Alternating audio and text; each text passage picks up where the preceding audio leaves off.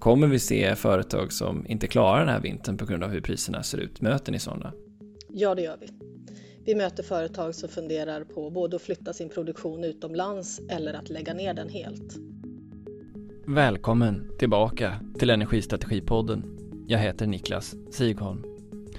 Om EU snabbt når målet om minskad elförbrukning med 10% så kan priset i södra Sverige halveras redan i vinter, säger Marcus Wråke på Energiforsk. Men vilken krismedvetenhet har vi här hemma? För det är inte bara företagare, utan också kommuner som är illa ute. Ja, och det är kanske uppenbara frågan och hur viktigt tycker du det är nu i det här läget för kommunerna att prioritera frågan? Det är urakut. Ja, och vad händer annars? Ja, då kan ju kommunerna vara tvungna att stänga ner verksamheter för att man inte har råd att drifta dem. Eller så sätter man sig i stora lån. Men vi börjar inte där, utan i den bredare frågan om hur hushållen agerar och vilket stöd Energikontoret kan ge. Kul att ha er med. Hej Lina Gellemark från Energikontoret, varmt välkommen tillbaka till Energistrategipodden. Tack Niklas, det är härligt att vara här. Vi har ju då i medierna hört eh, många berättelser om hur ja, energiläget, energipriset påverkar både privatpersoner men också eh, industrier, hotell och annat. Vad vi också har hört från flera branschorganisationer det är att det första och viktigaste och mest omedelbara vi kan göra för att komma till rätta med lite av den utmaning vi står inför i SE3 och SE4 är energibesparingar. Först och främst, håller du med om det och kan du förklara varför, varför det är så? Ja, jag håller med om det. Energieffektivisering är jätteviktigt och det är också en av våra lösningar till energikrisen vi har, eller åtminstone en avhjälpande faktor, både för hushållen, för näringslivet och för våra kommuner. Hur ser det ut i landet då? Kan du ge oss en beskrivning av vad det är ni ser från Energikontorets sida? Mm. Eh, vi har ju också ett samordningsansvar för Sveriges kommunala energi och klimatrådgivare och trycket är jättehögt på våra rådgivare idag. Det ringer nästan dygnet runt och de arbetar med mer än bara rådgivning. Det handlar också om att ta hand om de förtvivlade människor som ringer eh, och är rädda för hur energipriserna ska påverka deras hushåll framöver. Och som energikontor så ser vi industrier som flaggar för att de vill lägga om sin produktion till nattetid. Eh, det skapar sämre förutsättningar för de anställda. Vi får personalomsättning i industrier. Eh, och i det värsta fall så finns det industrier eller företag som går omkull på grund av energipriserna idag. Tittar vi på kommunerna så har de också ett oerhört trängt läge för många har inte koll på sina energiplaner. Kommunerna ska ha kommunala energiplaner för hur man tillför och distribuerar och använder energin i kommunerna och inte alla kommuner har uppdaterade planer. För en uppdaterad plan borde vara, borde vara gjord nu 2022 för energiläget är ett helt annat. Eh, så just nu så upplever vi en panik och en frustration för man vet inte riktigt vad man har och vad man kan göra åt det. Vilka är mina behov och mina förutsättningar oavsett om jag är ett hushåll, en industri eller en kommun? Jag tänker först och främst då, vad har vi för, hur ser förmågan ut här i Sverige som du beskriver den att stötta, hjälpa eh, alla de personer och företag och kommuner som nu behöver hjälp? Mm. Eh, I Sverige så har vi 165 kommunala energi och klimatrådgivare.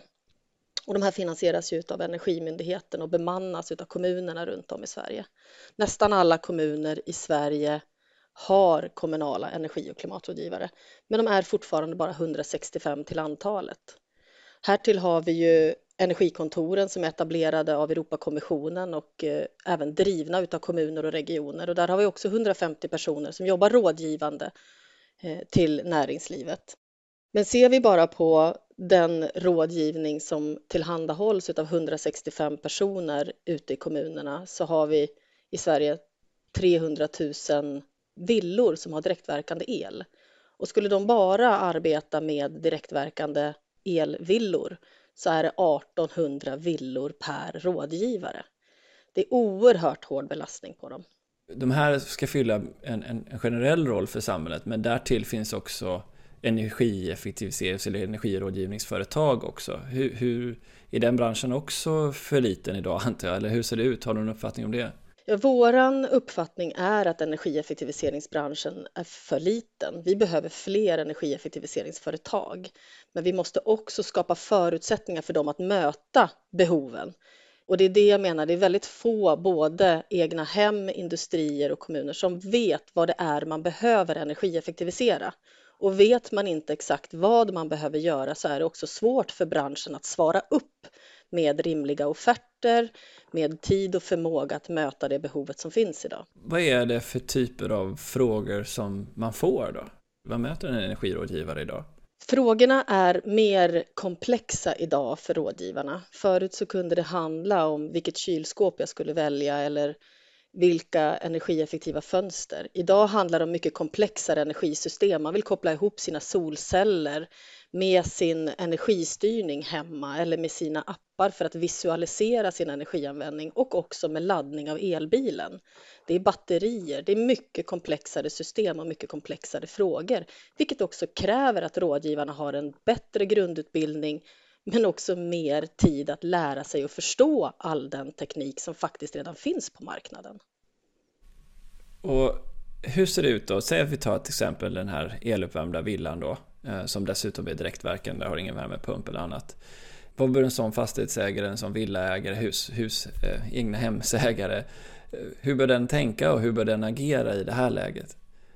Ja, eh, det är svårt för mig att säga generellt vad villaägaren ska göra, men i första hand så skulle jag ju ta kontakt med min energi och klimatrådgivare för att få ett, ett besök hemma för att se vad behöver jag göra, vad behöver min fastighet åtgärda? För att går jag in och säger att du ska byta ut ditt elburna eh, värmesystem till ett vattenburet så har jag ingen aning om hur klimatskalet ser ut till exempel utan boka in ett möte med sin rådgivare och gå igenom dina behov och förutsättningar för att effektivisera. Se över ditt elavtal. Har du en elbil så kanske det är värt att lägga timdebitering. Det beror ju så mycket på hur dina förutsättningar är och det är det också som kräver resurser, att möta varje person där den står med dens behov. Om man då tänker sig att frågorna är så här komplexa, det är inte bara att ställa av spabadet jag köpte en gång i tiden för att det kostar för mycket att ha igång det eller sätta in snålspolande duschmunstycken. Får jag ens kontakt med en energirådgivare idag om det är som du beskriver att bara vi skulle ta de direktverkande eh, villorna så finns det alldeles för få energirådgivare att få tag i? Jag kan inte svara på hur det ser ut över landet. Jag vet att södra Sverige har extremt hård belastning. Eh, men att inte ringa och att inte fråga, det hjälper ju ingen. Så ta kontakt, för det är också så att vi har möjligheter att, att stödja inom tid. Sen kan inte jag svara på hur lång svarfrekvenserna är över Sverige, men det är hårt belastat och jag tror att vi skulle behöva bli många fler rådgivare för att kunna möta upp nu och det behövs ju idag, inte om sex månader.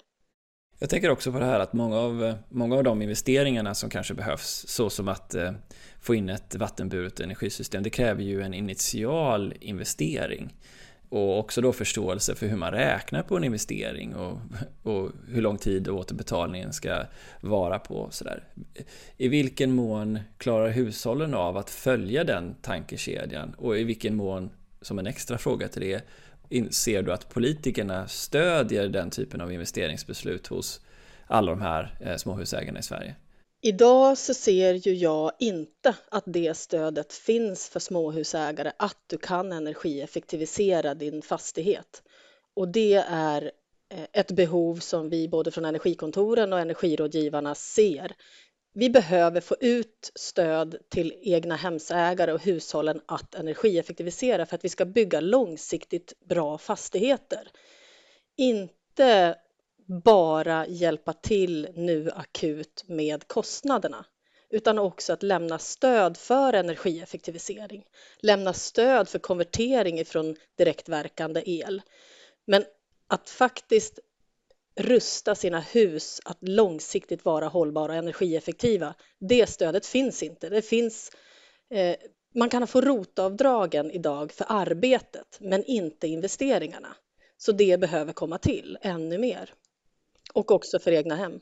Ja, men sen för min hypotes är ju den att om du har en investering på säg 150-200 000 kronor som behöver tas i, i den här förflyttningen så är det det som skapar tröskeln för många, antar jag, småhusägare att komma över in i en mer ja, men hållbar energisituation. Ja, självklart. Det är en jättestor investering och särskilt nu när räntorna går upp och inflationen kommer. Det är inte investeringar som man kanske prioriterar.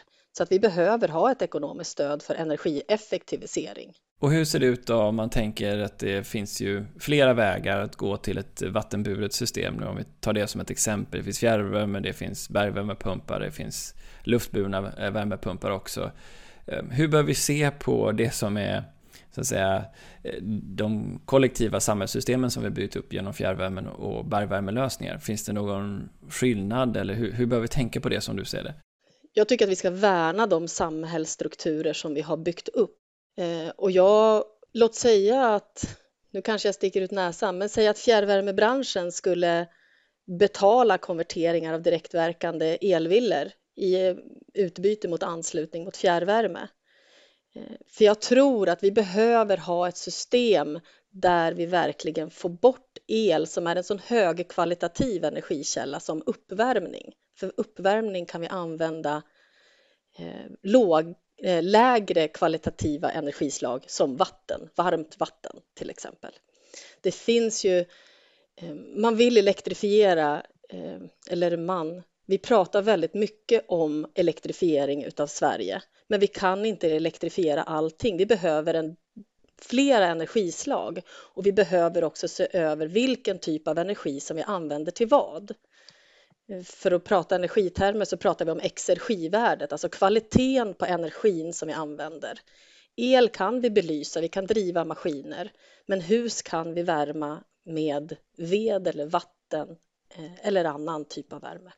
Hur, hur ser det ut med potentialen för hushållen? Har ni några sådana siffror på vad, vad, liksom, vad det går att, att spara för dem? Jag har faktiskt inte för hushållen. Jag har för dem Eh, vi har ju drivit energieffektiviseringsnätverk med små och medelstora företag under många år ifrån Energikontorens håll med stöd av Energimyndigheten och Tillväxtverket. Så där har vi ju bättre siffror och där kan vi se att vi har energieffektiviserat industrin med upp till 20 procent, handeln upp till 30-40 procent och fastigheter också kring 20 procent. Så det finns en stor potential att energieffektivisera i Sverige.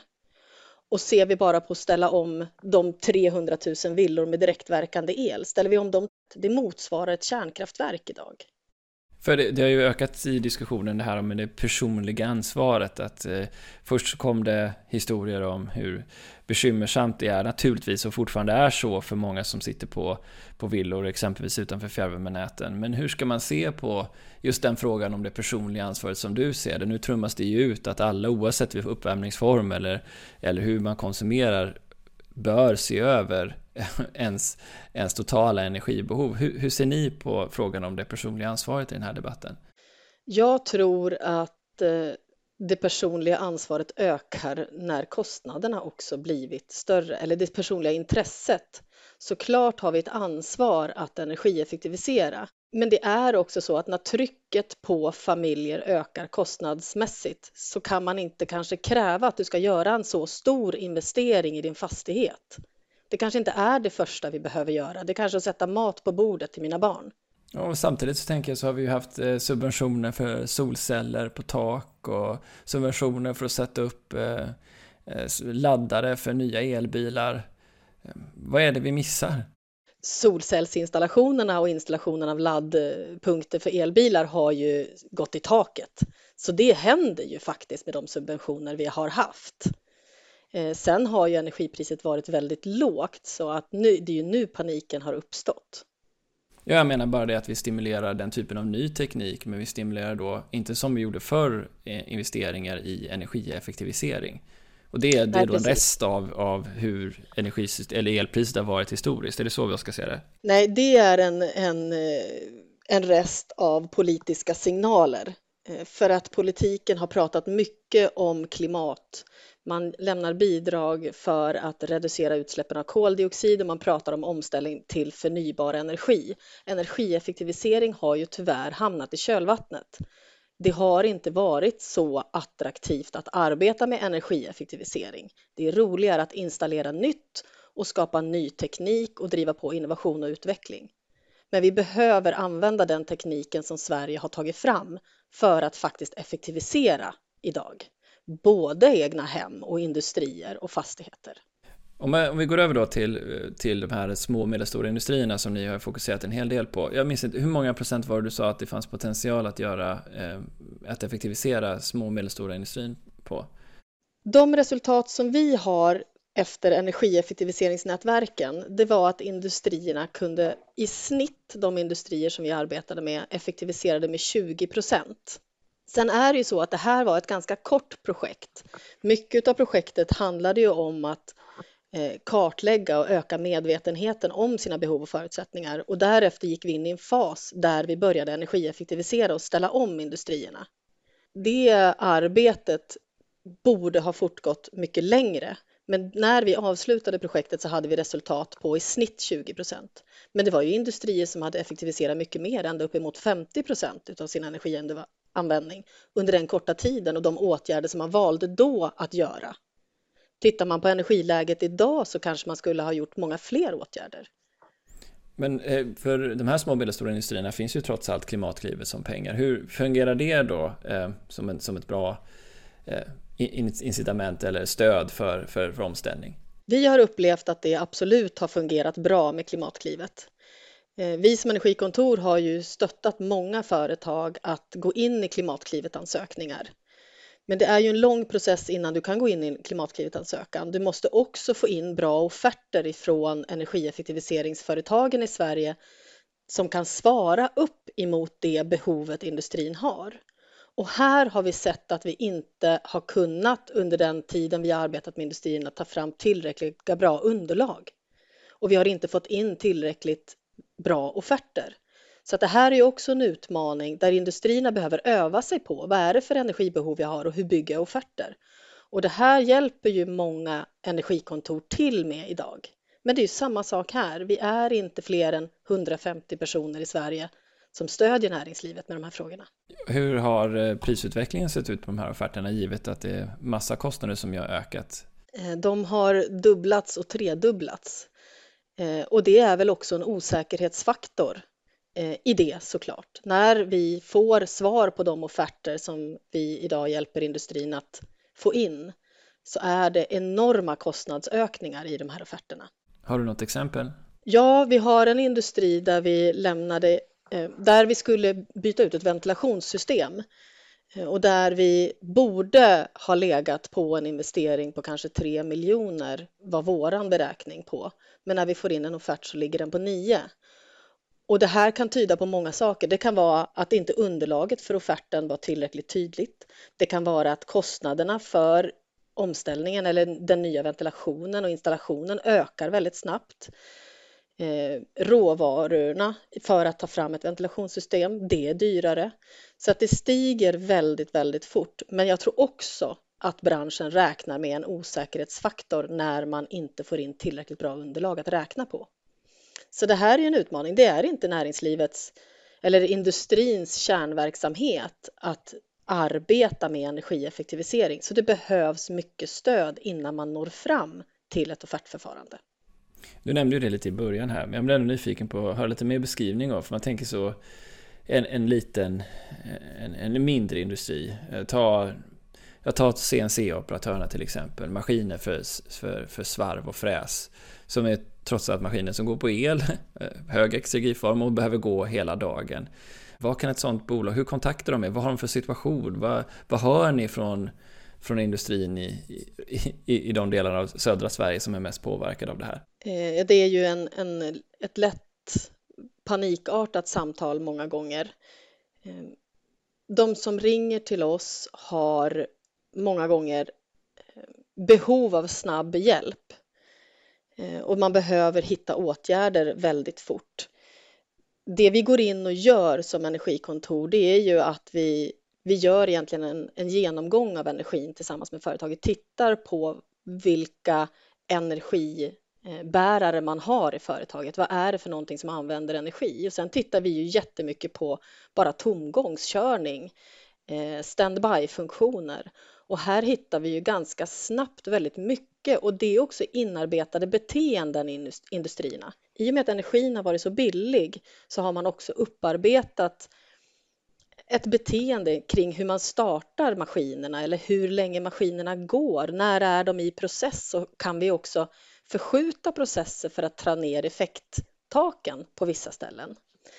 Så att det vi ser är ju många gånger Eh, tomgångsförluster kan man nästan kalla det. Alltså att vi finns, det, vi har ett exempel, vi har en industri som har väldigt stora ugnar eh, där man låter ugnarna gå varma under väldigt lång tid. Eh, och de är varma eh, nattetid och de är varma på semestrarna för att uppstartstiden på de här ugnarna är så långa. Det har inte varit ett problem eller en utmaning tidigare när priset har varit lågt. Och då går ju vi in och ifrågasätter beteenden också, inte bara tekniken. Varför ska de här ugnarna vara varma? Hur lång är egentligen uppstartstiden? Vad har vi för processer som vi faktiskt skulle kunna förändra?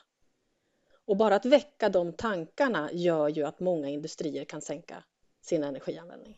Ja, det ena är här är ju naturligtvis energianvändning och det tänker jag de flesta så här, intuitivt förstår att om jag släcker ljuset så blir min konsumtion mindre. Men du går ju också in på det här med när, var och hur effektuttaget är som högst.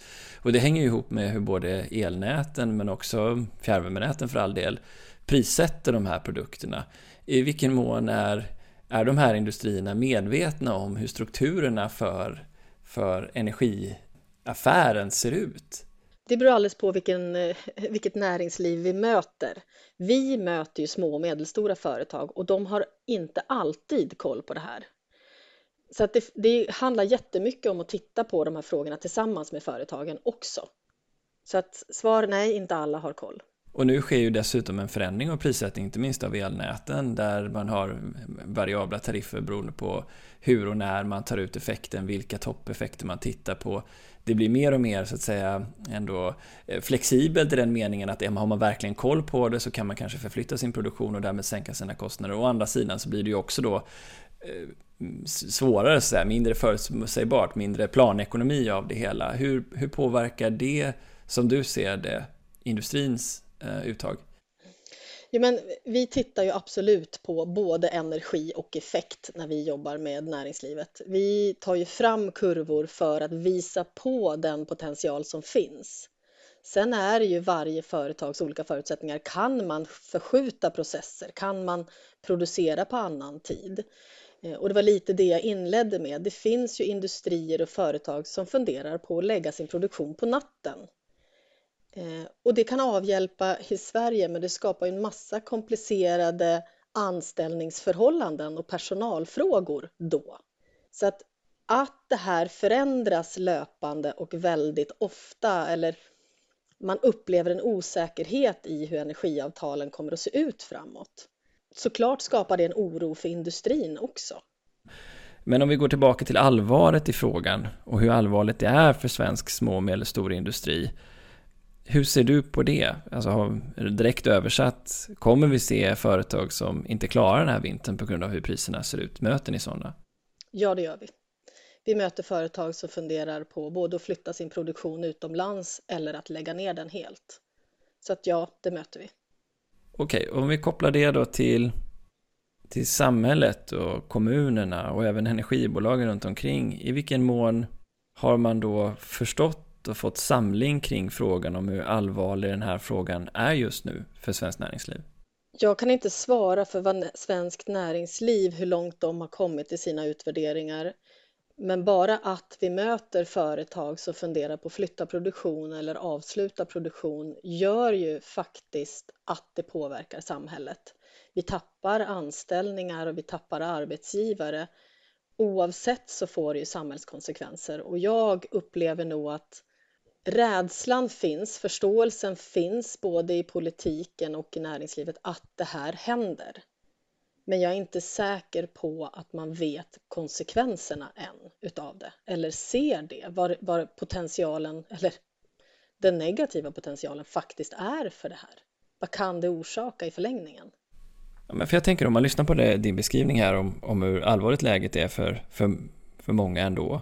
Eh, så borde det ju leda till, eller skulle man kunna tänka sig leda till en, en, en stark uppslutning från hur kommunen väljer att allokera sina resurser för att få mer folk runt att hjälpa till i den här omställningen.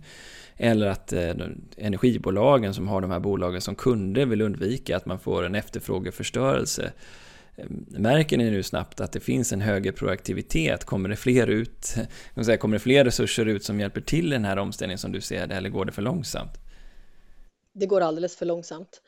Eh, man har vaknat. Vi får otroligt mycket förfrågningar till oss som energikontor från våra ägarkommuner att, att tala om hur ser energiläget ut? Vad är det som händer nu? Hur påverkas företagen? Hur påverkas vi som kommun? Hur kan vi använda kommunens förutsättningar att arbeta med omställningen? Men jag upplever inte att man än har prioriterat om resurserna. Eh, och då vet inte jag hur mycket resurser man kan prioritera om. Det kan jag inte svara på. Men jag upplever ändå att man efterfrågar ökad kunskap och insikt i frågan. Och det är ju ett gott steg på vägen. Sen behöver ju kommunerna också ta reda på vilka förutsättningar de har själva för effektivisering. För effektiviseringen skapar ju också ett resultat på sista raden som man kan återinvestera i ytterligare effektivisering. Så man måste ju se det här arbetet som inte bara en kostnadssänkning utan också en möjlighet att investera i ny effektivisering. Ja, för det låter på dig som att även om man skulle, ja, säg tredubbla de här 165 personerna som jobbar, jag vet inte om alla är heltidsresurser ens, så skulle inte ens det hjälpa till. Det vi skulle behöva nu är i så fall då, om jag bara tolkar det här, en, en massiv investering i, i, i kompetens och resurser bara för att ta reda på vad det är som behöver göras. Ja, så är det. Vi skulle behöva åtminstone dubbla antalet personer som stödjer näringslivet och egna hemsägare i rådgivningen, absolut. Eh, och jag tror att skulle, skulle resurserna komma till så har vi fortfarande problem med att hitta kompetensen. För det är många som behöver energikompetens idag. Det är väldigt många som både i näringslivet och i det offentliga som behöver ha in mer energikompetens. Hur ser det ut när ni försöker rekrytera? Det har blivit en stor skillnad de sista åren. Vi har långt färre sökande när vi rekryterar, men det är också en högre kompetens i de vi rekryterar, eller de som söker tjänsterna. Vi ser att det finns väldigt mycket välutbildade människor inom energiområdet idag. Men jag förstår ju också att de inte räcker till till alla, för varenda en som vi träffar sitter ju i flera parallella processer. Vi har ju fördelen att ha många universitet i vår region med energi som utbildningsområde. Om vi tänker då eh, på kommunerna då, som ju också ska sitta med en energiplan. Eh, och de, den, den har ju för all del varit viktig, säkert historiskt, och blir nu otroligt viktig givet att många gånger är ju kommunerna de största kunderna till de lokala energibolagen. Vad är din bedömning och var kommunerna befinner sig någonstans. Vi har ju redan hört historier om kommuner som har varit väldigt osäkrade i sin elportfölj och därmed riskerar drabbas av väldigt stora ökade kostnader. Vad är din generella uppfattning om, om, om kommunernas hantering av sin egen energiportfölj? Min generella uppfattning är att många kommuner nu söker en förståelse för sina egna förutsättningar men det är få som har en uppdaterad energiplan ens. Och från energiplanen till sin energiportfölj är ju ändå steget ganska långt. För vet man inte vilka användare och vilken typ av tillförsel man har och vilken påverkansmöjlighet man har som kommun så är det ju svårt också eh, att veta vilka steg man ska ta. Men ur energiportföljsdelen, alltså tittar vi på avtalsfrågorna, så jag har inte mött någon kommun än som pratar med oss om sin, sina avtal. Men det är absolut ett värde för kommunen att se över vilka energiavtal man har. Eh, ja, eh, verkligen kan man ju säga då. Eh, så tänker jag också för att kommunerna har ju massvis med olika former av verksamheter såklart. Man har både de kommunala fastigheterna oftast, man har idrottshallar, det finns Eh, Eh, lokal eh, eldriven isproduktion till hockeylag och bandylag, egen snöproduktion från lokala backen kanske man har. Eh, ja, alla gympahallar och skolor. Här finns ju mängder av olika typer av, i vissa fall ganska energi och kanske direkt elkrävande verksamheter. Stöter ni på att kommuner frågar er eller aktivt behöver börja prioritera? Precis som vi sett i Tyskland, att man stänger ner badhus exempelvis. Finns det sådant som är på gång i Sverige? alla kommuner ska ju ha en prioriteringsplan för energi också. Eh, och ut med att vi, eller i och med att vi jobbar mer och mer med energiplanering för kommunerna så kommer ju den frågan in. Så att kommunerna frågar hur man ska prioritera sin energianvändning, det kommer och det pågår redan. Om man inte har börjat avisera än för att viss verksamhet måste stå tillbaka på grund av att kostnaden helt enkelt blir för höga, sådant som jag, som jag tänker på är elektiva saker som idrottsverksamhet som kanske inte är livsnödvändig i alla fall, Ehm, jag har ännu inte läst att någon kommun aktivt gått ut och sagt att man begränsar sådan elektiv eh, energianvändning. Är det på grund av att man har bra koll på eh, energikonsumtionen i, kommunen och att man vet att man har råd att försörja den? Eller beror det på att vi helt enkelt inte har kommit så långt i planeringsarbetet i kommunerna att den här prioriteringsordningen har börjat få, eh, få direkta resultat? Och det där är en jättesvår fråga. Jag skulle nog säga att kommunerna inte har behövt prioritera bort verksamhet än.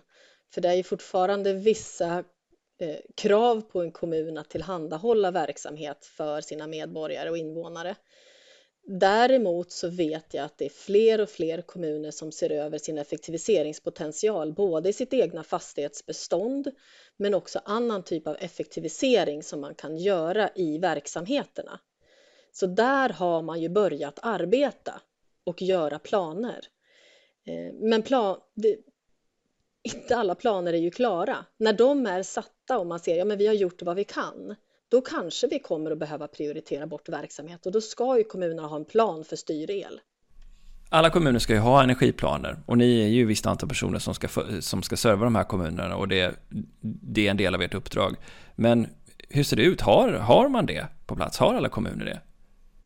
Nej, alla kommuner har inte energiplaner och det är grundbulten. Alla kommuner behöver ha en uppdaterad energiplan och man behöver också ha en åtgärdsplan för att veta vad är det för någonting vi kan göra? För att annars så står vi där när krisen kommer och måste stänga ner. Vi behöver också veta vad ska vi göra när krisen verkligen står inför dörren och jag inte har råd som kommun att drifta allt som vi har i drift. Och, och, och, vad säger ni till de här kommunerna nu då som, som, som inte har de här planerna? Vi påminner om att de måste ta fram dem eller att de behöver ta fram dem. Vi vill ju finnas och räcka till till alla kommuner, men inte vi heller hinner ju ta fram energiplaner för alla Sveriges kommuner, utan vårt jobb är ju att uppmuntra och motivera kommunerna att göra det här jobbet. Och det finns en, också en jättestor marknad som gör energiplaner. Det gör inte Energikontoret. Vi hjälper kommunerna att inleda och påbörja arbetet. Det låter som ett stort uppvaknande som måste ske. Vad krävs för att det här uppvaknandet ska, ska slå igenom? Jag tror att många har vaknat, men man har inte hunnit ta tag i frågan. Vi har också haft en valprocess eh, i Sverige som också har gjort att det har kommit lite på undantag jag tror att många kommuner har vaknat, men det handlar om prioritering både av medel och resurser för att göra det här. Ja, och det är kanske uppenbara frågan då, hur viktigt tycker du det är nu i det här läget för kommunerna att prioritera frågan? Det är urakut. Ja, och vad händer annars? Ja, då kan ju kommunerna vara tvungna att stänga ner verksamheter för att man inte har råd att drifta dem. Eller så sätter man sig i stora lån. Och vad är det för typ av verksamhet som du tror ryker först? Är det som vi har sett i Tyskland? Är det badhusen? Liknande typer av verksamhet? Är det belysning? Vi har ju sett att kravet från regeringen har gått ut på myndigheterna att man ska vet, jobba med, med planer för energieffektivisering eller att folk ska jobba hemma. Är, är det den typen av frågor som vi kommer se mer av här under hösten? Ja, eh, jag kan inte svara på vad man kommer prioritera bort faktiskt. Eh, jag kan inte heller säga på om det kommer att bli verklighet, men men någonting som kanske eventuellt ligger nära till hands, det är ju den här typen av elintensiv eh, verksamhet som kanske inte är ett måste. Eh, det kan vara isbanor, det kan vara eluppvärmt, eh, annan typ av idrott, till exempel simhallar. Tyvärr jag tänker att ni borde rimligtvis sitta i sådana här diskussioner, ni som energikontor som också har kontakt med alla kommunala planer. Jag förväntar mig, men jag tänker som egen hemma, som villaägare så tänker man ju så vad är det jag, om jag har ett spabad som ett exempel var tidigare så prioriterar jag bort det uppenbarligen och det tar 5000 kWh per år även om, även om det påverkar kanske min livskvalitet. Det, rimligtvis borde det ju ske hos kommunerna nu också, vad är det vi inte behöver? Eller går jag för långt då? Det, ja, eh, vi har inte som energikontor fått den frågan, att hjälpa kommunerna med den frågan, nej. Eh, däremot så hoppas jag också att kommunerna har börjat fundera kring, kring det. Men vi har som energikontor inte fått den förfrågan. Vi tittar idag bara på effektivisering av deras egna verksamheter. Längre än så har inte vi arbetat. För jag tänker att kommunerna måste ju precis i likhet med er få bli översköljda av frågor från konsumenter just nu, eh, av både stort och smått. Eh, vad skulle vi behöva se för typ av samordning mellan eh, den typen av tjänster som energibolagens kundtjänster tillhandahåller, vilket ju är ganska snarlika frågor till eh, rådgivarna som sitter på kommunen, till andra. Vad skulle ni vilja se hända för att mobilisera stödet till samhället eh, just nu? Finns det några sådana tankar? Mm. Vi har ju tillsammans med ganska många stora aktörer i Sverige driver vi något som heter Omställningslyftet som kopplar just till att koppla ihop eh, företagsfrämjande med eh, också hållbar omställning. Där vi som energikontor hjälper företagen med energieffektivisering och förnybar energi och sen så kan vi också slussa vidare till andra parter som IUC-bolagen, Almi-bolagen, näringslivskontoren och så vidare. Så att vi har, bygger de strukturerna i Sverige idag. Det pågår. För frågan leder mig egentligen till ytterligare en, en, en tro jag har. Det är alla små kommuner. Kanske de kommuner som ligger eh, en bit bort från ett större samhälle och som kanske har en stor andel Eh, eluppvärmda villor och industrier som är beroende av el. Ehm, och som, jag vet inte, de här små kommunerna, vad har de för egen kompetens kring energirådgivning och ja, energifrågor generellt? Energirådgivningen den finns ju i alla, även de små kommunerna. Så rådgivningen till eh, hushållen och små och medelstora företag, den finns i alla kommuner i Sverige. Däremot så är det inte alla kommuner som har specifika energikompetenser. Men det är ju där vi som energikontor kommer in. Det är ju kommuner och regioner som är våra huvudmän och de har ju valt att stoppa ihop sin förmåga kring energiomställning hos oss. Vi är ju deras resurs i energi och klimatarbetet, även för de små kommunerna. Okej, okay, så i det fallet att en kommun inte har någon egen energikompetens alls, då kliver ni in som ett, ett stöttning och ett stöd till dem? Ja, det är ju vårt uppdrag. Men hur i hela friden då, undrar jag, prioriterar ni när ni är översköljda av behov både från alla hushåll som behöver göra en förflyttning, alla de små och medelstora industrierna och alla de kommunerna? Eh, hur, hur är läget hos er? Hur gör ni? Hur, hur tänker ni kring prioritering av era eh, ganska få resurser i sammanhanget? Ja, vi har ju prioriterat att eh, jobba upp nerifrån och upp om vi säger så. Först att titta på vilka energisiffror har vi? Vad har vi för energidata hos alla våra kommuner?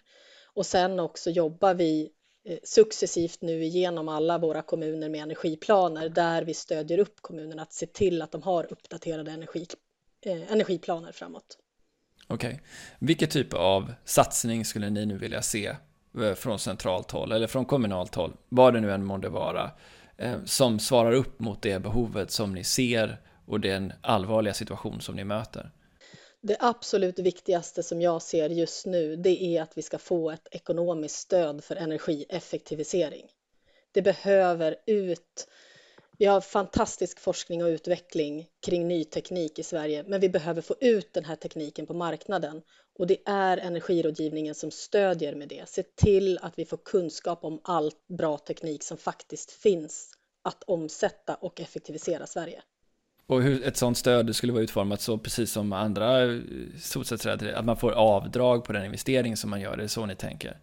Hur kan inte jag riktigt svara på, men det finns ett klimatkliv till exempel för industrier där vi kan ställa om till förnybar energi. Vi skulle behöva ett effektiviseringskliv på samma sätt för näringslivet. och ett snarlikt stöd för eh, hushållen att arbeta med energieffektivisering, inte bara hållbar omställning, alltså sänka koldioxidutsläppen. Om man då tittar och blickar utanför vad vi, vad vi tror vi, vi lyckas med, vad, vad, är, vad tycker du skulle vara rimliga och vettiga målsättningar för Sverige att sätta upp när det kommer till energieffektivisering? Eh, borde det finnas sådana? I så fall, hur borde de uttryckas som du ser det? Det finns ju mål för energieffektivisering i Europa till 2030 på 50 procent.